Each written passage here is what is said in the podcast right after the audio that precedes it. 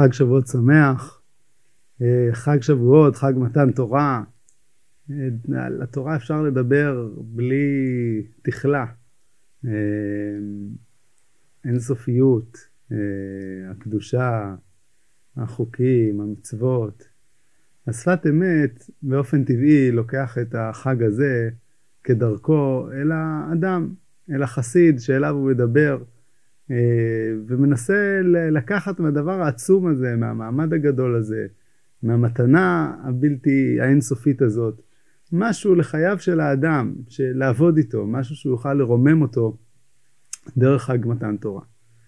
אני בחרתי לפתוח במדרש שמופיע במסכת שבת, שאומנם השפת אמת לא, אה, אני לא ראיתי שהוא מציין אותו, אבל אני חושב שהוא מאוד מתכתב עם המסרים שהשפת אמת אה, מדבר עליהם. לפחות מציב את סימן השאלה הגדול ביחס לאירוע הזה של נתינת התורה. הגמרא במסכת שבת בדף פ"ח מביאה אגדתא בשם רבי יהושע בן לוי. בשעה שעלה משה למרום אמרו מלאכי השרת לפני הקדוש ברוך הוא ריבונו של עולם מה לילוד אישה בינינו? אמר להם לקבל תורה בה. אמרו לפניו חמדה גנוזה שגנוזה לך 974 דורות קודם שנברא העולם אתה מבקש לתנה לבשר ודם מה אנוש כי תזכרנו ובן אדם כי תפקדנו? השם אדוננו מאדיר שמך בכל הארץ אשר תנה עודך על השמיים. אומרים המלאכים לקדוש ברוך הוא תורתך אין סופית אורייתא קדמה לעולם ואתה רוצה להוריד אותה אל הארץ? מה התמיהה הגדולה של המלאכים?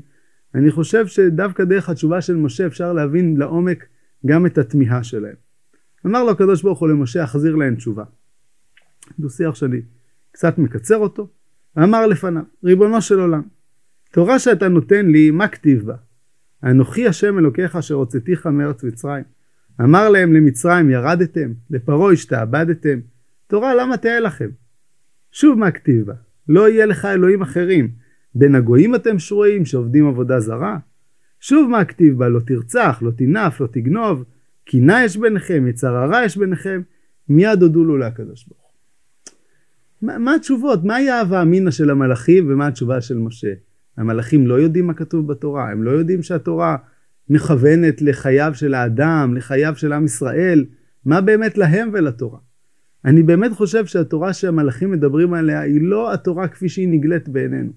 היא התורה האידאית, היא הרעיון האינסופי, המופשט, חוכמה אלוקית. והם לא מבינים איך הדבר הזה, בן אדם יכול להכיל אותו בכלל. איך אפשר להוריד אותו לחייו של האדם? תורה שגנוזה תתקע"ד דורות לפני נתינתה, כנראה אה, היא לא כתובה בצורה של אנוכי השם אלוקיך אשר הוצאתיך מארץ מצרים בעוד אלפי ואלפי שנים. זו אידאה מופשטת, אינסופית, שהקדוש ברוך הוא על פיה ברא את העולם. והנה משה אומר להם, תראו, תפתחו, יש פה ספר. נייתי ספר ונכזי. יש פה מצוות, יש פה חוקים. הפלא העצום של מתן תורה זה שהקדוש ברוך הוא לוקח את האלוקי ומכניס אותו לתוך סיפורים, לתוך חוקים, לתוך מילים, וזה פלא שהוא בלתי ניתן לתפיסה. והמלאכים עצמם לא תפסו אותו, ועד שהם לא ראו את התורה בצורתה כפי שהיא ניתנה לנו, לא הבינו שהתורה הזאת יכולה להתכווץ לה לתוך קפסולה של תורה שבכתב, פלאית ומופלאה, ולהינתן לבשר ודם. אני חושב שעל הרקע הזה אפשר להבין את ה... מגמה של השפת אמת בתורות שלו בשבועות שהיא שוזרת הרבה מאוד מהרעיונות שלו. השפת אמת אה, שואל בכמה מן התורות מדוע אנחנו קוראים את מגילת רות ודרך מגילת רות הוא בעצם מתמודד עם שאלת חג מתן תורה באופן כללי. באמת השאלה הזאת של קריאת מגילת רות שנשתברו עליה קומוסים היא באמת נורא מוזרה, בחירה מתמיהה. אמ, אפילו קהלת עם המסר של אה, אה, לדעת בסופו של דבר את הקדוש ברוך הוא ולקיים את המצוות, אפילו אולי שיר השירים שמדבר על הקשר בין הקדוש ברוך הוא לעם ישראל, היה אולי יכול אולי יותר להתאים מאשר מגילה שאין בה שום דבר עם מתן תורה, אין בה שום דבר עם התקופה הזאת, אין בה רמז לזה, ולכן אה, תרצו תירוצים רבים כמו אה, ימי קציר חיטים ודוד המלך שיום הולדתו בשבועות. השפת אמת אה, מתייחס למגילה מכיוון אחר לגמרי. הוא אומר כך: עניין קריאת רות ושבועות, שהוא עניין תורה שבעל פה. שהקדוש ברוך הוא מבקש שבני ישראל במעשיהם יוסיפו על התורה שבכתב, כי הרי מעשי צדיקים הם תורה, ונעשה ממעשי בועז ורות מגילה שהוא ברוח הקודש. רעיון נפלא אומר השפת אמת, מגילת רות מה מלמדת אותנו? היא לא עוסקת במתן תורה, היא עוסקת ביצירת תורה. היא עוסקת ביצירת חיים של תורה, חיים על פי התורה, והיא עצמה, אומר השפת אמת, הופכת להיות תורה. סיפור פשוט, אנושי, על חסד, שעשתה רות עם חמותה, על חסד שעשה בועז עם נערה מואביה.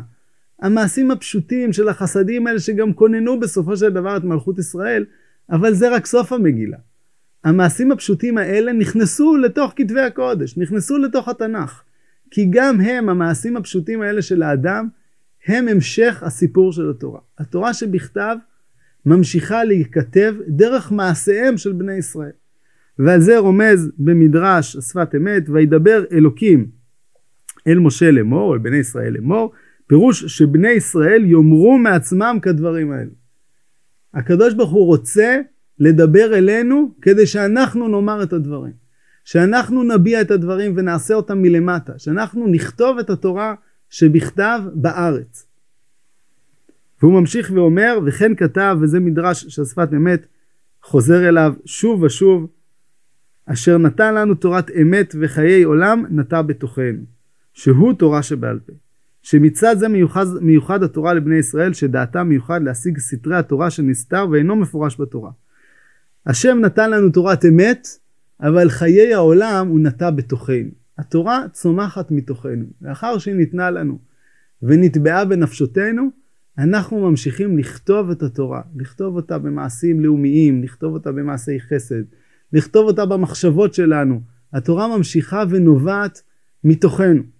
ואני חושב שכשהשפת אמת מדבר בסוף התורה הזאת על סתרי תורה, יש פה איזשהו רעיון שאפשר גם להרחיב עליו מאוד, שסתרי תורה עניינם הוא, אי אפשר לראות את הסתרי תורה. אתה קורא את הפסוקים, סתרי תורה נסתרים, לכן הם נקראים סתרי תורה. איך אתה מגלה סתרי תורה? כשאתה קובע את התורה בנפשך והיא צומחת מתוכך, אתה מסוגל לזהות ולראות דברים, גם את אלה שלא כתובים לגמרי, כי אתה חי חיים של תורה. אתה הופך להיות מזדהה לחלוטין עם התורה, אז אתה יכול למצוא, לפגוש את הסוד שבה. והשפת אמת מבטא את זה בתורה נוספת בצורה קצת שונה. בתרמ"ד כותב השפת אמת, בעניין מגילת רות בשבועות, להודיע כוח השותפות שיש לבני ישראל בתורת השם. איך שממעשה בני אדם נעשה ספר ומגילה בתורת השם. ובמדרש, אילו היה בועז יודע שהקדוש ברוך הוא כותב עליו, ויצבט לה כלי, הגלים פתומות היה נותן לה. פירש מורי ז"ל, שאם היה יודע שכל כך מגיעים, שכל כך מעשיו מגיעים עד הקדוש ברוך הוא ממש כעניין שכתבו כל מעשיך בספר נכתבים עד כאן דבריו. והיינו נמי שכל מעשיהם נעשה מהם תורה ותיקון ולימוד לכל הדורות. אומר השפת אמת, בועז, אם היה יודע, אומר המדרש, אם בועז היה יודע שהקדוש ברוך הוא כותב עליו, שהוא נתן לה כלי, היה נותן לה עגלים פתומות, בועז לא חשש מפרסום רע. אבל בועז אם הוא היה מעכל, כמו שכל אחד מאיתנו היה מעכל, עד כמה יש עוצמה למעשים שלנו, עד כמה המעשים האלה נשארים ונחתמים בהיסטוריה של עם ישראל. נכון, לא אני ולא רוב הצופים שלנו אה, בועז, ורובנו, השם שלנו לא ייכתב ב, ב, בספרי הפנתיאון של העם היהודי. ועם כל זה, כל מעשה הוא המשך של הסיפור הגדול, הוא חלק מתורה, מהמשכה של תורה שבכתב. נכון שמבחינה הלכתית חז"ל חילקו בין תורה שבכתב לתורה שבעל פה, הן באיכות והן בחינה הלכתית, עם כל המשמעויות הרבות שיש לדבר הזה. ועם כל זה, הסיפור הוא המשך של אותו סיפור. כשבועז עושה מעשים בארץ, הוא ממשיך את התורה שבכתב בארץ. ואומר השפת אמת בעצם, לאדם שעומד מולו, אתה חושב שזה עניין היסטורי, אתה חושב שזה אירוע שהיה, התורה ממשיכה להינתן גם לך, וגם אתה יש לך אחריות להמשיך לממש אותה ולהמשיך לכתוב אותה. כך אומר השפת אמת בתורה בתר"מ. בנוסח הבקשה יפתח ליבנו בתורתו, וישם בליבנו אהבתו ויראתו. מפורש בעליל מאמר רבותינו ז"ל, חבל למען דלית לידרתא, ותרעא לדרתא אביד.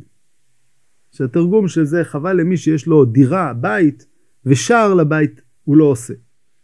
כי כל התורה רק הכנה לפתוח הלב לקבל אהבה ויראה. כי תכלית התורה תיקון הנפש הבא בכוח התורה. ולכן קבעו מגילת רות בשבועות להודיע כי לא המדרש עיקר, רק המעשה.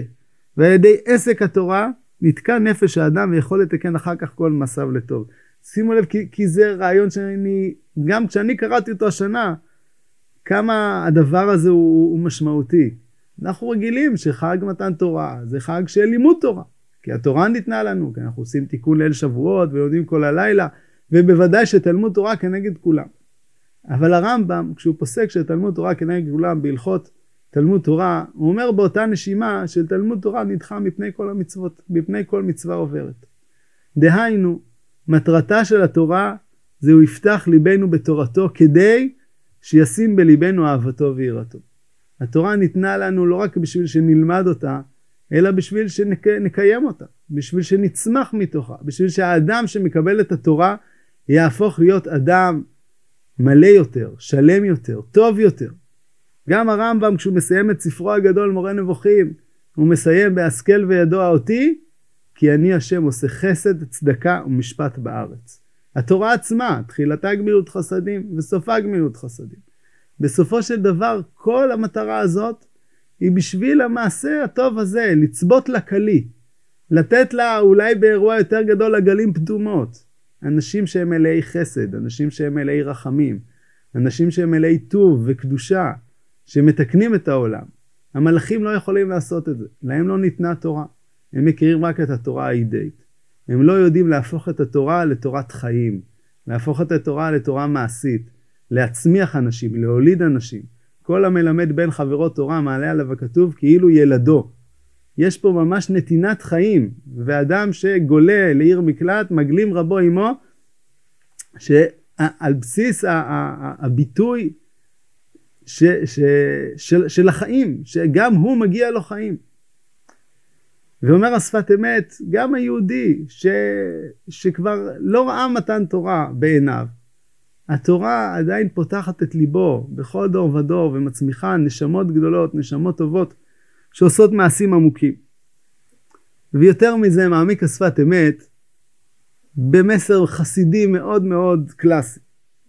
הוא אומר קריאת רות בשבועות, בתרנ"א, להודיע כי לא המדרש עיקר, אלא המעשה. וכן כתוב, אשרי אדם עוז לו בך, שיהיה התורה נבלעת בדמו, מסילות בלבבם, לעשות חקיקה ורשימות בלב. וכן היה מעשה בועז ורות תורה, ולכן נקרא בועז, בו עוז, שהיא התורה. התורה נבלעת באדם, התורה מצמיחה את האדם.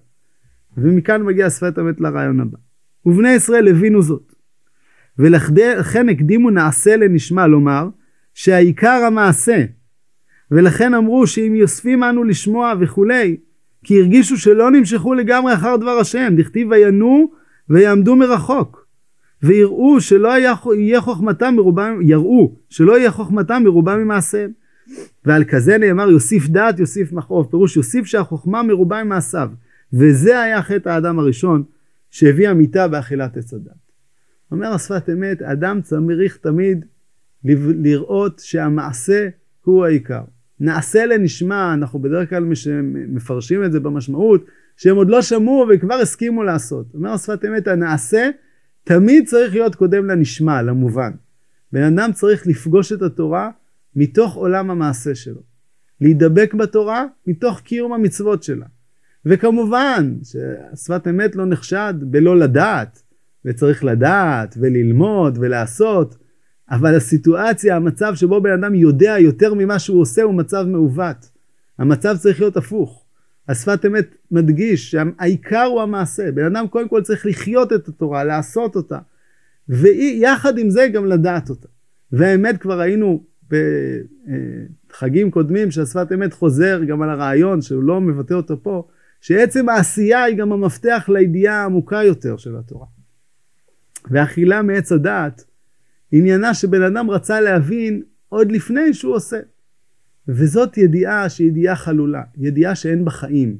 זאת ידיעה אידאית, זה מעלה גדולה, ידיעה זה דבר גדול. אבל כשאין לך את המעשה שבא איתה, אז היא חסרה את הלב. הלב זה החיים עצמם שצומחים מתוך המעשים של החסד ושל התורה ושל המצוות שממלאים את האדם.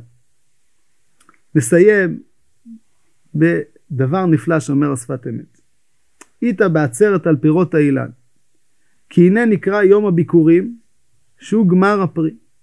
שתכלית העולם נברא בשביל התורה, וישראל שנקראו ראשית. והוא שורש ההתחדשות, שנמצא בעולם דאין כל חדש תחת השמש, רק התחדשות הבאה מלמעלה מהשמש בכוח התורה. והנה העליונים נקראו עומדים, כי כולם כאשר נבראו כך הם בלי השתנות. אבל התחתונים מתחדשים בכל עת. והאילן, שהוא אילנה דחיי, עץ החיים שמחיה הכל. וכמו שהאילן מוציא פירות חדשים בכל שנה, כך עץ החיים מחדש נפשות בני ישראל. ולכן בעצרת על פירות האילן. ולכן ניתן התורה לתחתונים בעבור ההתחדשות שנמצא בה. אומר השפת אמת ומחזיר אותנו ישירות למדרש שבו פתחנו. העליונים עומדים, הם בלי השתנות, אבל התחתונים מתחדשים בכל עת. אדם שפוגש את התורה בעומקה, שחי חיים של תורה, שלוקח את התורה לתוך חייו ולתוך ליבו, הוא בן אדם שמתחדש. לא בן אדם שרק אה, אה, הדברים נוגעים בו מבחוץ, בן אדם יכול מבחוץ לחדש חידושים בתורה, אבל לא להתחדש בתורה, וזה שני דברים שונים לחלוטין. חדש חידושים, זה צריך התמסרות לזה, וצריך גם כוח אנליטי מסוים בשביל זה. להתחדש מתוך התורה, זה לא תלוי במוח, זה תלוי בלב. אדם שפותח את ליבו, והתורה נוטעת בו, ניטעת בו, היא מצמיחה בו צמח של התחדשות. בן אדם רואה את העולם באור אחר. בן אדם צומח בצורה אחרת. הוא לא רק מחדש את המה של העולם, אלא את המי, מי שהוא. מחדש נפשות בני ישראל, אומר השפת אמת. ומסיים השפת אמת בברכה שבעזרת השם נזכה לה כולנו. כמו כן בכל חג שבועות, זמן מתן תורתנו, מקבלים בני ישראל חלק התורה המתחדשת על כל ימי השנה, ואחר כך מוציאים מכוח אל הפועל כל אחד במקומו ושעתו, וזה ההתחדשות תלוי כפי הכנת כל אחד. כמו בכל מועד, אומר השפת אמת, המועדים השאירו את רישומם במעגל השנה. בן אדם שרוצה להתחדש מתוך התורה, בן אדם שרוצה לחוות חיבור עמוק לתורה, בן אדם שרוצה לזכות שהתורה תאיר את חייו ולא רק את שכלו, האדם הזה, שבועות, זה, זה הנס שלו. לחזור לאותה נקודה של מתן תורה, של פתיחת הלב, של מפגש פנים אל פנים, זה מפתח להתחדשות בכל השנה כולה. יהי רצון שנזכה כולנו, וחג שמח לכל בית ישראל.